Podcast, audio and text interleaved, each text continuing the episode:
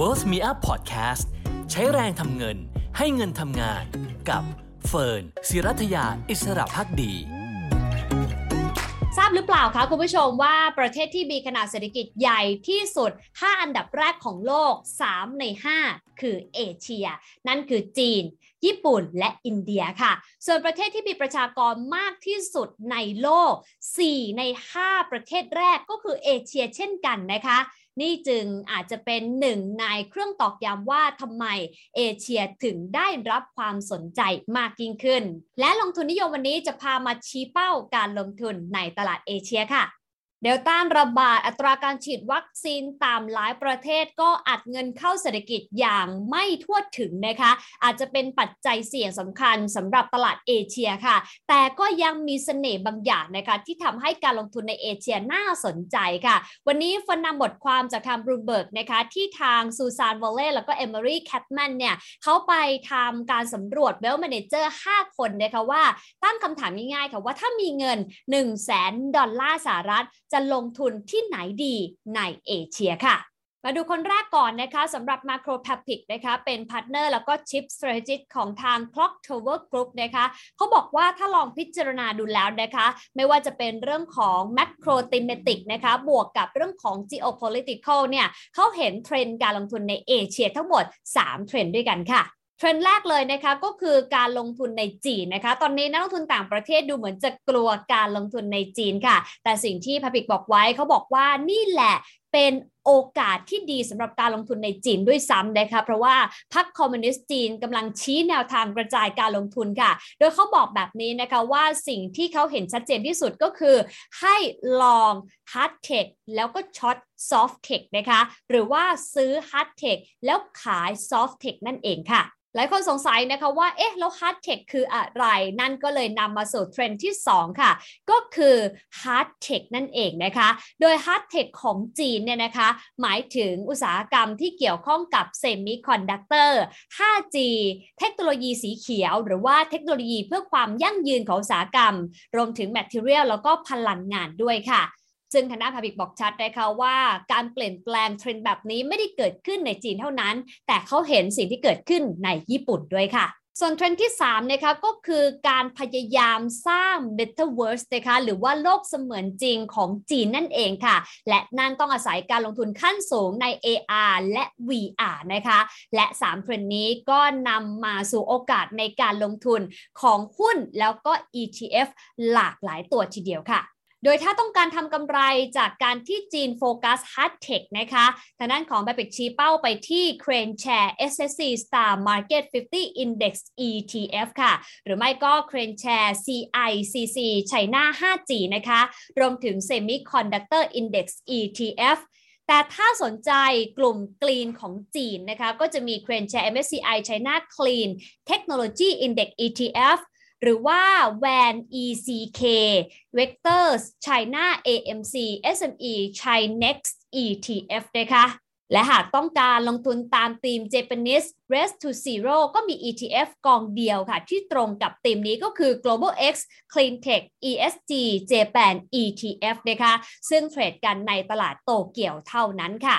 นอกจาก ETF ที่ชี้เป้าไปแล้วนะคะ นักวิเคราะห์ของทาง Bloomberg Intelligence นะคะยังบอกด้วยนะคะว่า Global X China Semiconductor ETF เนี่ยอาจจะเป็นอีกทางเลือกของนักลงทุนค่ะ เพราะว่าค่าธรรมเนียมในการบริหารจัดการกองทุนนี้อยู่ที่ 0.68%นะคะ แล้วก็มีสินทรัพย์มูลค่า 215 ล้านดอลลาร์สหรัฐ หากนับ year to date นะคะ ตั้งแต่ต้นปีจนถึงเดือนกันยายน ETF กองนี้ปรับขึ้นไปแล้ว 12.5%ค่ะ แต่ถ้าใครนะคะต้องการ ETF ที่ครอบคลุมทุกธีมข้างต้นเนี่ยนะคะไม่มีกองทุนไหนราคาถูกไปกว่า Premier Asia Innovative Technology ETF อีกแล้วค่ะ กองทุนนี้ลงทุนในหลายธุรกิจนะคะ ตั้งแต่หุ่นยนต์ 5G ระบบอัตโนมัติ Semiconductor e-sport ไปจนถึงวิทยาศาสตร์ชีวภาพค่ะ และตั้งแต่ต้นปีจนถึงเดือนกันยายนที่ผ่านมานี้นะคะ ETF ที่เป็นเทคโนโลยีของจีนเนี่ยค่ะดึงดูดเงินลงทุนไปแล้วกว่า 11,000 ล้านดอลลาร์สหรัฐทีเดียวนะคะ โดยเฉพาะที่ดูเหมือนเนื้อหอมมากที่สุดก็คือกลุ่มเซมิคอนดักเตอร์นะคะ เนื่องจากว่าเป็นส่วนประกอบสำคัญตั้งแต่การผลิตโทรศัพท์ไปยังรถยนต์ไฟฟ้า และเทรนด์นี้ก็คาดว่าจะเป็นแบบนี้ไปอีกนานทีเดียวค่ะ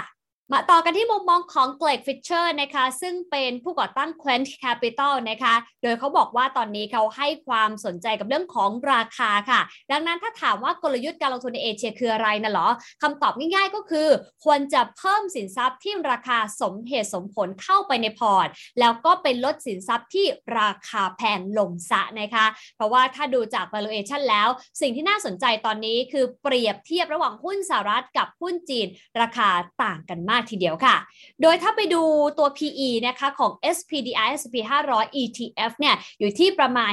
29 เท่านะคะ แต่ iShares MSCI China ETF นะคะอยู่ที่ 14 เท่านะคะเรียกได้ว่าต่างกันครึ่งต่อครึ่งทีเดียวค่ะ โดยฟิชเชอร์บอกว่าเขาสนใจหุ้นขนาดเล็กมานานแล้วนะคะ เพราะว่าตัวเขาเองก็เป็นผู้ประกอบการด้วยนะคะ เขาบอกว่าจริงๆ แล้วเสน่ห์ของหุ้นขนาดเล็กเนี่ยนะคะ หรือว่าธุรกิจขนาดเล็กเนี่ยมีหลายข้อทีเดียวค่ะ ข้อแรกเลยนะคะก็คือหยิบเอาสิ่งที่เป็นนามธรรมมาต่อยอดให้เกิดประโยชน์ได้นะคะ ส่วนข้อที่2นะคะก็คือเรื่องของการเป็นพันธมิตร หรือว่ามีความสัมพันธ์ร่วมกับลูกค้า ซึ่งบริษัทขนาดเล็กมักทำได้ดีกว่าค่ะ ส่วนข้อที่3นะคะก็คือความกระตือรือร้นของผู้ก่อตั้งธุรกิจนะคะ และข้อสุดท้ายเองนะคะก็คือเรื่องของทีมงานค่ะ ซึ่งองค์กรขนาดเล็กนะคะ มักมีทีมงานที่ว่าเป็นสินทรัพย์ที่มีคุณค่ามากให้กับองค์กรค่ะ ดังนั้นในมุมของฟิชเชอร์เอง ถ้าเขามองมาที่เอเชีย บริษัทขนาดเล็กที่เขาเห็นว่ามีราคาเหมาะสม แล้วก็สมเหตุสมผล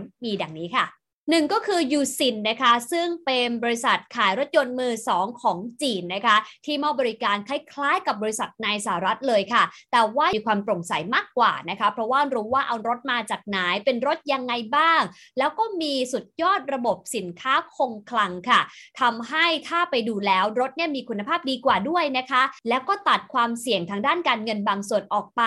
โดยใช้บริษัทไฟแนนซ์ภายนอก การลงทุนในบริษัทนี้จะทำให้ใกล้ชิดกับเศรษฐกิจท้องถิ่นของจีนมากขึ้น และรถยนต์มือสองก็เป็นตลาดที่สำคัญมากในประเทศจีนค่ะ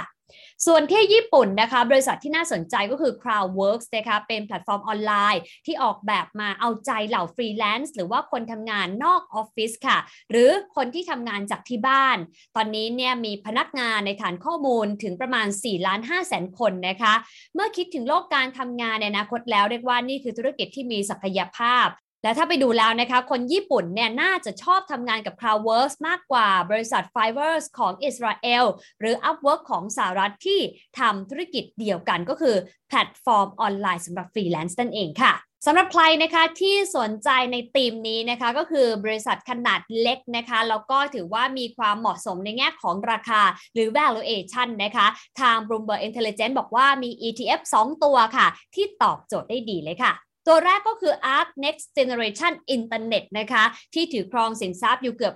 5,500 ล้านดอลลาร์สหรัฐ ในพอร์ตนี้มีหุ้นทุกอย่างที่เกี่ยวข้องกับธุรกิจที่ต้องทำผ่านเว็บไซต์ ตั้งแต่ฮาร์ดแวร์ไปจนถึงซอฟต์แวร์นะคะ ส่วนอีกทางเลือกหนึ่งที่เกี่ยวกับธุรกิจจีนด้านอินเทอร์เน็ต แล้วก็ธุรกิจที่เกี่ยวเนื่องนะคะก็คือ c r a n Share CSI China Internet นั่นเองนะคะ ค่าธรรมเนียมบริหารจัดการ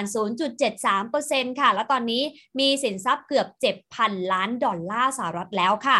คนต่อมาก็คือ Eric Manlunas นะคะซึ่งเขาเป็นสมาชิกของ Tiger 21นะคะแล้วก็เป็นผู้ก่อตั้ง Wavemaker Group ด้วยค่ะ เขาบอกว่าสิ่งที่เห็นโอกาสในเอเชียก็คือโลจิสติกรวมถึงเรื่องของ supply chain นะคะโดยเขาเป็นคนที่เติบโตในฟิลิปปินส์ค่ะ ประเทศที่มีประชากรกว่า 111 ล้านคน ที่กระจายอยู่ตามเกาะต่างๆ ถึงกว่า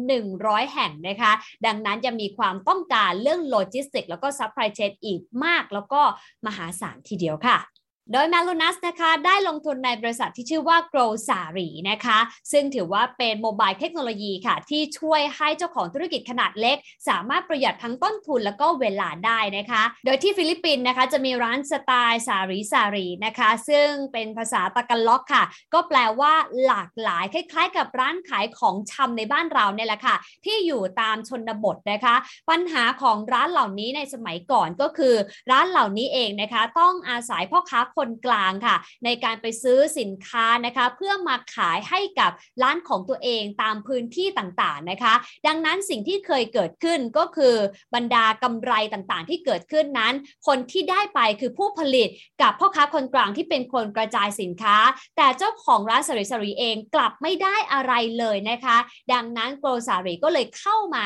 ตอบโจทย์ค่ะ เพราะนี่เป็นเทคโนโลยีนะคะที่ช่วยให้คนที่เป็นเจ้าของร้าน sari-sari เนี่ยสามารถที่จะซื้อสินค้าในราคาส่งได้โดยตรงนะคะแล้วก็มาช่วยเรื่องระบบโลจิสติกด้วย เลยทำให้ร้านค้าขนาดเล็กเหล่านี้มีกำไรเพิ่มมากขึ้นนะคะและณปัจจุบันนี้ GrowSari เองก็ขยายธุรกิจไปนอกฟิลิปปินส์แล้วด้วยค่ะ นอกจากนี้ Manlunas นะคะยังมองว่าการเพาะเลี้ยงสัตว์น้ำเป็นการลงทุนที่น่าสนใจค่ะ โดยตอนนี้ในอินโดนีเซียบริษัทต่างๆเนี่ยใช้ตัวเซ็นเซอร์ตรวจจับพฤติกรรมปลานะคะ เพื่อดูว่าตอนไหนปลาหิวทำให้สามารถให้อาหารปลาได้อย่างเหมาะสมนะคะ ซึ่งตอนนี้เขากำลังมองหา solution ตลาดเกิดใหม่ทำนองนี้ที่มีเทคโนโลยีช่วยปรับปรุง พัฒนางานด้านเกษตรให้ดีขึ้นได้จริง ๆ และยังช่วยลดต้นทุนอีกด้วยค่ะ สำหรับใครนะคะที่สนใจลงทุนในธีมนี้นะคะไม่ว่าจะเป็น supply chain โลจิสติกหรือว่าการเกษตรที่มีเทคโนโลยีเข้าไปช่วยเพิ่มประสิทธิภาพนะคะBloomberg Intelligence แนะนำนะคะว่าให้ไปลองศึกษา Premia Dow Jones Emerging ASEAN Titans 100 นะคะซึ่งมีสินทรัพย์ประมาณ 36.6 ล้านดอลลาร์สหรัฐค่ะ ครอบคลุมในตลาดอินโดนีเซีย มาเลเซีย ฟิลิปปินส์ไทย และเวียดนามนะคะซึ่งเป็นการลงทุนในบริษัทชั้นนำในอุตสาหกรรมต่างๆ ทั้งการเงิน สินค้าจำเป็นสำหรับผู้บริโภค บริการสื่อสารหรือว่าอุตสาหกรรมด้วย อีกหนึ่งตัวเลือกก็คือ global x f t s e Southeast Asia ค่ะ ซึ่งตอนนี้มีมูลค่าสินทรัพย์อยู่เกือบ 34.2 ล้านดอลลาร์สหรัฐค่ะ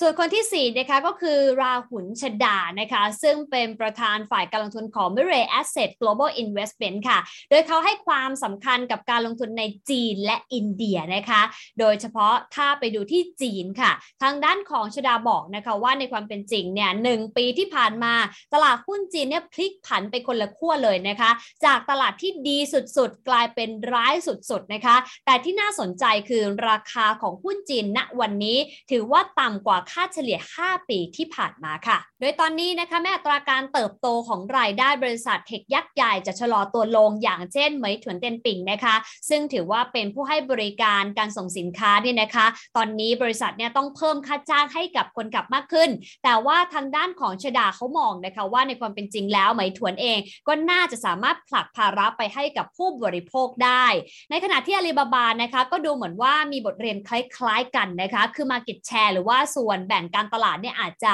โตน้อยมากหรือแทบจะไม่โตเลยนะคะ แต่ว่าถ้ายังเชื่อในพลังผู้บริโภคของชาวจีน บริษัทนี้ก็อย่างน่าสนใจค่ะ ส่วนที่อินเดียเองนะคะก็ดูเหมือนว่ามีแนวโน้มสดใสมากขึ้นค่ะ อย่างนายกรัฐมนตรีนเรนทราโมดีเองนะคะเขาก็พยายามเพิ่มแรงจูงใจให้กับภาคเอกชนมากขึ้นนะคะ ไม่ว่าจะเป็นการลดภาษี มีมาตรการจูงใจด้านการผลิตนะคะ นอกจากนี้ค่ะหลังวิกฤตโควิด -19 บริษัทส่วนใหญ่ก็มองหาเป้าหมายการลงทุนเพิ่มเติมนอกเหนือจากจีนด้วย เพราะว่าตอนนี้นะคะซัพพลายเออร์ตระหนักแล้วค่ะว่าในอีกสัก10 ปีข้างหน้านี้นะคะน่าจะไม่ได้เห็นการผลิตสินค้า 60-80%จากจีนอีกต่อไปค่ะ นอกจากนี้โควิด -19 แม้จะฆ่าชีวิตผู้คนอินเดียไปจำนวนมากนะคะ แต่ว่าชดาบอกว่าตอนนี้เศรษฐกิจเริ่มกลับมาฟื้นตัวแล้วนะคะ และสิ่งหนึ่งที่เห็นได้ชัดคือพฤติกรรมผู้บริโภคที่เปลี่ยนแปลงไปค่ะ ซึ่งเขาก็จะลงทุนนะคะในกลุ่มธนาคารแล้วก็กลุ่มอุตสาหกรรม ส่วนหนึ่งธีมที่ต้องลงทุนตลอด เพราะว่ามีแนวโน้มสดใสอย่างต่อเนื่องก็คือการบริโภคนั่นเองนะคะ อย่างที่เห็นได้ชัดเจนที่สุดจากโควิด -19 ก็คือพฤติกรรมของคนที่เน้นการสั่งของนะคะผ่านอีคอมเมิร์ซมากขึ้น ซึ่งก็มีบริษัทหนึ่งค่ะที่น่าสนใจ นั่นก็คือโซมาโตนะคะซึ่งเป็นผู้นำจัดส่งสินค้าถึงบ้านของอินเดียค่ะ ซึ่งตอนนี้นะคะแม้ว่า valuation อาจจะไม่ได้ถูกนะคะ แต่ชดาบอกว่าถ้าชื่นชอบในโอกาส และการบริหารจัดการแล้วแล้วก็เขาก็พร้อมจะมองข้าม valuation เพราะว่าหุ้นแบบนี้คือหุ้น growth นะคะ แล้วนักลงทุนเองก็อาจจะประเมินค่าต่ำเกินไปด้วยค่ะ ตัดภาพมาที่เวียดนามกันบ้างนนะคะ ซึ่งสถานการณ์คล้ายกับอินเดียเลยค่ะ แต่ว่า valuation หรือว่าราคานั้นต่ำกว่านะคะแล้วก็ยังมีปัจจัยเชิงโครงสร้างที่หนุนการเติบโตในระยะยาว มีการเติบโตของรายได้แล้วก็มีบริษัทจิงเจ็กนะคะ อย่างชดาเขาชอบปูหยวนจิวเวลรี่นะคะ ซึ่งเป็นผู้นำตลาดเครื่องประดับที่เจาะตลาด mass ในเวียดนามค่ะ ซึ่งตอนนี้กำลังชิงส่วนแบ่งจากผู้ผลิตเครื่องประดับอิสระ ที่มีสัดส่วนประมาณ 70-80%ของตลาดนะคะ และยังได้ประโยชน์จากการที่สาวๆเวียดนามเริ่มชอบเพชรมากกว่าเครื่องประดับทองแบบธรรมดาธรรมดาแล้วล่ะค่ะถ้าใครอยากเน้นแพลตฟอร์มเทคโนโลยีของจีนนะคะ Bloomberg Intelligence บอกว่าก็หนีไม่พ้น Tencent กับ Alibaba นะคะ แต่ถ้าชอบเหมยถวนด้วยนะคะ ก็หนีไม่พ้น ETF ตัวนี้ค่ะ Samsung CSI China Dragon Internet นะคะ ซึ่งในพอร์ตมีหุ้นของ 3 บริษัทรวมกันถึง 45%นะคะ แล้วก็เป็นเน้นลงทุนในบริษัทอินเทอร์เน็ตจีนระดับโลกอีก 30 บริษัทด้วยกัน ส่วนใครสนใจตลาดอินเดียนะคะ ก็ควรสนใจ iShares MSCI อินเดียค่ะ ซึ่งถือสินทรัพย์อยู่ประมาณ 6,400 ล้านดอลลาร์สหรัฐ หรือ UCITS นะคะ ซึ่งสินทรัพย์เนี่ยประมาณ 50%ลงทุนอยู่ในกลุ่มคอมพิวเตอร์ บริการทางการเงินหลากหลายรูปแบบ น้ำมันและก๊าซธรรมชาติรวมถึงธนาคารด้วย และตั้งแต่ต้นปีจนถึงเดือนกันยายนก็ให้ผลตอบแทนแล้วประมาณ 25%ค่ะ ด้านตลาดเวียดนามค่ะ ก็ควรพิจารณา Xtrackers FTSE เวียดนาม Swap UCITS นะคะที่พอร์ตประมาณ 20%ลงทุนในสินค้าอุปโภคบริโภค และตั้งแต่ต้นปีจนถึงตอนนี้ผลตอบแทนอยู่ที่กว่า 30%แล้วค่ะ ส่วนคนสุดท้ายนะคะที่มาแนะนำการลงทุนในตลาดเอเชียก็คือแจ็คเนลสันนะคะซึ่งเป็นผู้จัดการพอร์ตโฟลิโอของ Stewart Investors Sustainable Fund Group นะคะเขาบอกว่าเวลาลงทุนในเอเชียนะคะต้องตั้งคำถามตัวใหญ่ ๆ เลยค่ะว่า เราเห็นอนาคตของตลาดเอเชียเป็นอย่างไรซึ่งณวันนี้นะคะโอกาสการลงทุนที่ดึงดูดใจที่สุดก็คือบริษัทที่ได้รับอานิสงส์นะคะจากการพัฒนาอย่างยั่งยืนนั่นเองค่ะ โดยเขาได้ยกตัวอย่างบริษัทวิตาซอยในฮ่องกงนะคะที่มียอดขายส่วนใหญ่จากตลาดจีนค่ะ โดยนิวซ่าอธิบายค่ะว่าอุตสาหกรรมนมทั่วโลกนะคะมีการปล่อยก๊าซเรือนกระจกมากกว่าอุตสาหกรรมการบิน และการขนส่งสินค้าทางเรือรวมกันซะอีกค่ะดังนั้นพลังการขับเคลื่อนที่ใหญ่ที่สุดในอนาคต คือการบริโภคในเอเชีย และการบริโภคในจีนก็มีโอกาสเพิ่มขึ้น 3 เท่าตัวในช่วง 30 ปีข้างหน้าด้วยนะคะ เพราะฉะนั้นการบริโภคนมที่ผลิตจากพืชทุกทุกลิตร และเต้าหู้ทุกๆ กรัมของวีตาซอยที่ขายในจีน ก็จะช่วยลดปริมาณการปล่อยก๊าซเรือนกระจกได้ เพราะการผลิตนมปกติจะใช้น้ำมากกว่าผลิตภัณฑ์แบบนี้ถึง 20 เท่าตัว ดังนั้นสินค้าทางเลือกของวิตาซอย ก็มีโอกาสไปได้สวยในอนาคตค่ะ ซึ่งโดยปกติแล้วนะคะ พอร์ตการลงทุนของเนลสันเนี่ยเขาจะเน้นการลงทุนในอินเดียมากกว่าที่จีนนะคะ เพราะเขาบอกว่ามีหลายเหตุผลประกอบกันค่ะ อย่างแรกเลยคืออินเดียนะคะมีบริษัทที่มีประสิทธิภาพสูงนะคะสองก็คือเป็นบริษัทที่เน้นความยั่งยืนมากกว่า และสุดท้ายคือเข้าถึงข้อมูลได้มากกว่าเมื่อเทียบกับบริษัทที่อยู่ในประเทศจีนค่ะ โดยการลงทุนในอินเดียอย่างหนึ่งก็คือการลงทุนใน Housing Development Financial Corp นะคะบริษัท Finance บ้าน ซึ่งประมาณ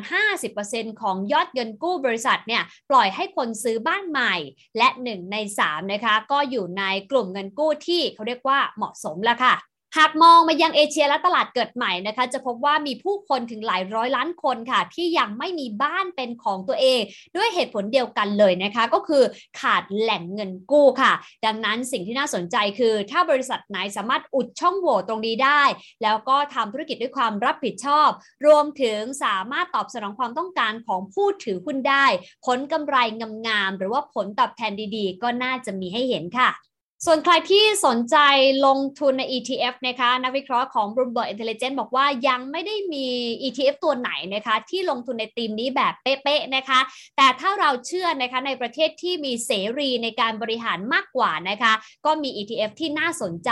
ที่น่าจะพอเข้าธีมอยู่บ้างค่ะ นั่นก็คือ Freedom 100 Emerging Market นะคะ ซึ่งตอนนี้มีสินทรัพย์อยู่ประมาณ 89 ล้านดอลลาร์สหรัฐ และไม่ได้ลงทุนในตลาดเกิดใหม่ที่ปกครองแบบเผด็จการพูดง่ายคือไม่ลงทุนในจีน รัสเซียซาอุดิอาระเบีย ตุรกีและอียิปต์นะคะ นอกจากนี้ก็มี iShare MSCI Emerging Market X China ค่ะ ซึ่งเกิด 18.4%เป็นการลงทุนในบริษัทในอินเดียนะคะ และตั้งแต่ต้นปีจนถึงเดือนกันยายน ก็มีเงินไหลเข้า ETF กองนี้แล้วกว่า 1,000 ล้านดอลลาร์สหรัฐ ตอนนี้มีสินทรัพย์รวมแล้ว 1,300 ล้านดอลลาร์สหรัฐค่ะ และนี่คือหลากหลายการลงทุนนะคะที่บรรดา Well Managers ฟันธงตรงกันนะคะว่าน่าสนใจสำหรับใครที่อยากหาโอกาสในทวีปเอเชียค่ะ วันนี้นะคะนักลงทุนไทยอาจจะยังไม่สามารถลงทุนใน ETF ต่างประเทศได้แบบ 100%นะคะอาจจะมีข้อจำกัดบางประการค่ะ แต่ ETF หลายตัวเองนะคะก็สามารถลงทุนได้นะคะผ่านโบรกเกอร์ในบ้านเรา หรือบางตัวเองนะคะบลจในบ้านเราก็นำมา feed เป็นกองทุนรวมอยู่แล้วด้วย ลองศึกษาข้อมูลเพิ่มเติมได้สำหรับใครที่สนใจลงทุนในเอเชียค่ะ